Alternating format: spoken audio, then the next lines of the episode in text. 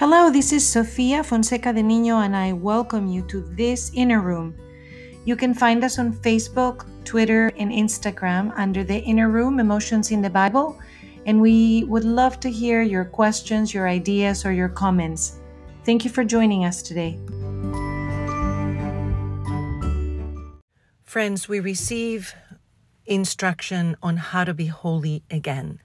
Jesus, in the gospel reading, describes that he will come again and divide the sheep from the goats. I think we enjoy Jesus as the good shepherd that carries us when we go sideways away from the flock and he puts us on his shoulders and brings us back. But we don't enjoy so much the distinction of the goats and the sheep that there will be a judgment and that that judgment as we read today in Matthew 25 will include Jesus letting us know if we actually lived up to the standards of the family of God.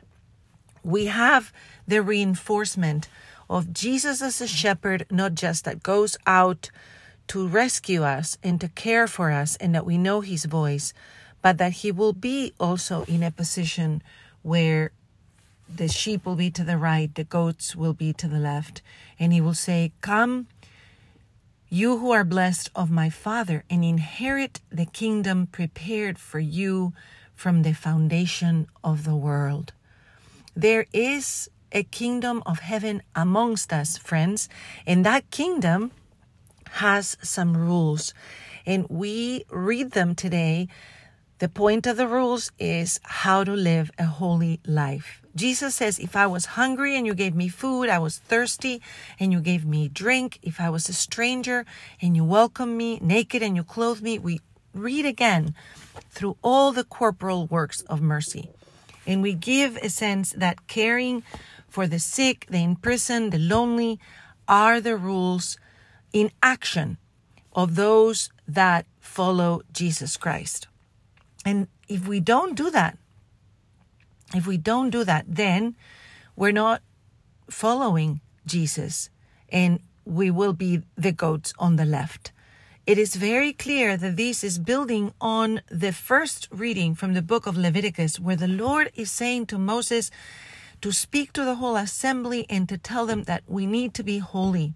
For I, the Lord, I am holy. This is the invitation of Lent to let go of the things of the world that occupy our thoughts and our feelings and weigh us down with burdens for the world, where we're seeking our reputation, where we're seeking our safety, where we're seeking power, but not in the Lord, but in the ways of the world. And we are being asked to shed those by our fast and our penance and our alms giving.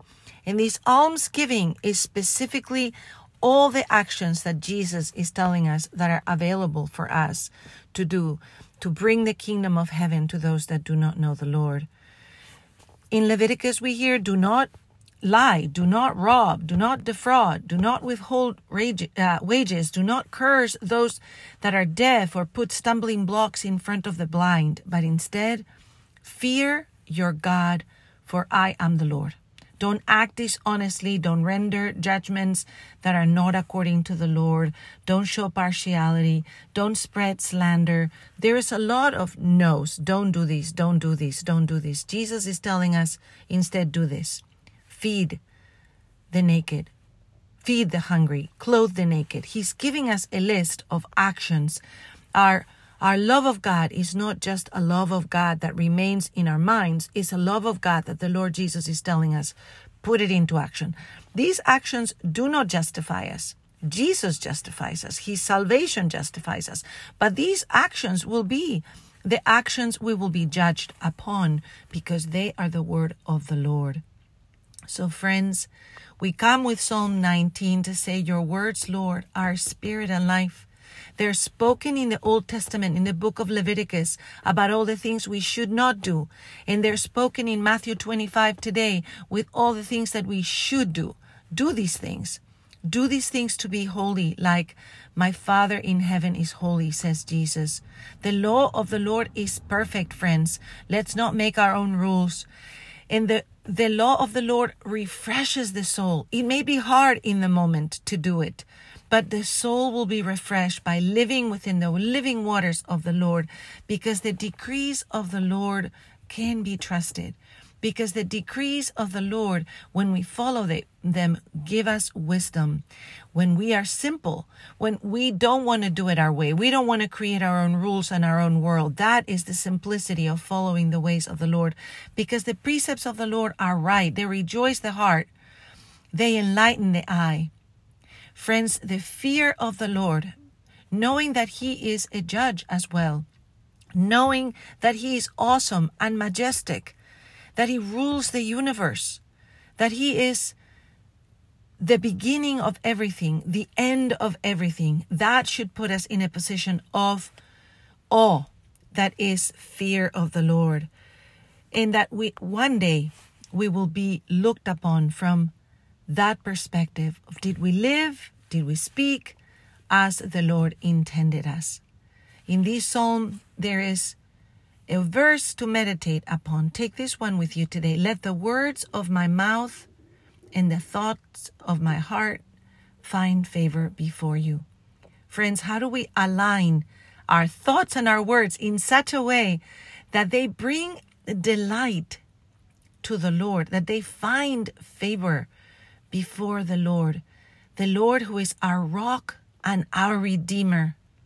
Friends, let's take that today throughout the day, that our words and our thoughts need to be aligned with the Lord, and that that is the work of the heart and of the mind and of the will to say, Those thoughts are not your thoughts. I bring them captive to you.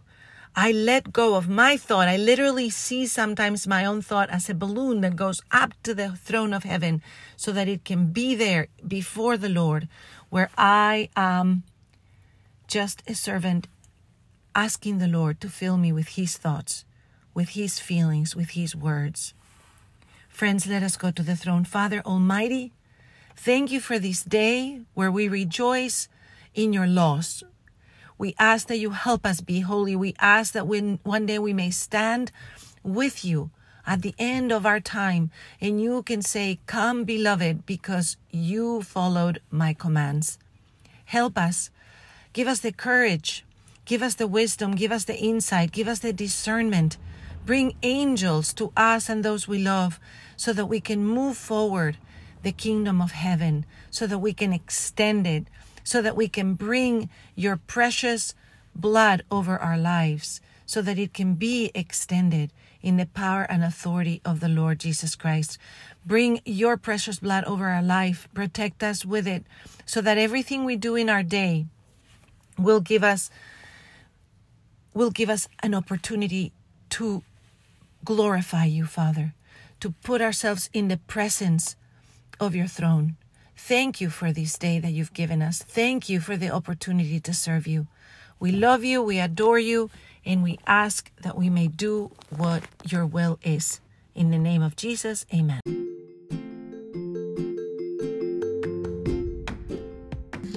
Welcome to the Inner Room, a space where we ponder the inner movements of our heart to find God by finding examples and instructions in daily scripture readings. The emotions in our hearts can help us or hinder us in our spiritual journey. Open your heart, explore your emotions, and align thoughts and emotions with God's plans for you. When we learn to feel and align our emotions, we advance in our prayer life by loving more deeply, remaining in peace more often, and finding courage for the journey of life. My name is Sofia Fonseca de Nino, and a big shout out to my son Marco Nino, producer of this podcast. Sit back or walk with us. You are most welcome here.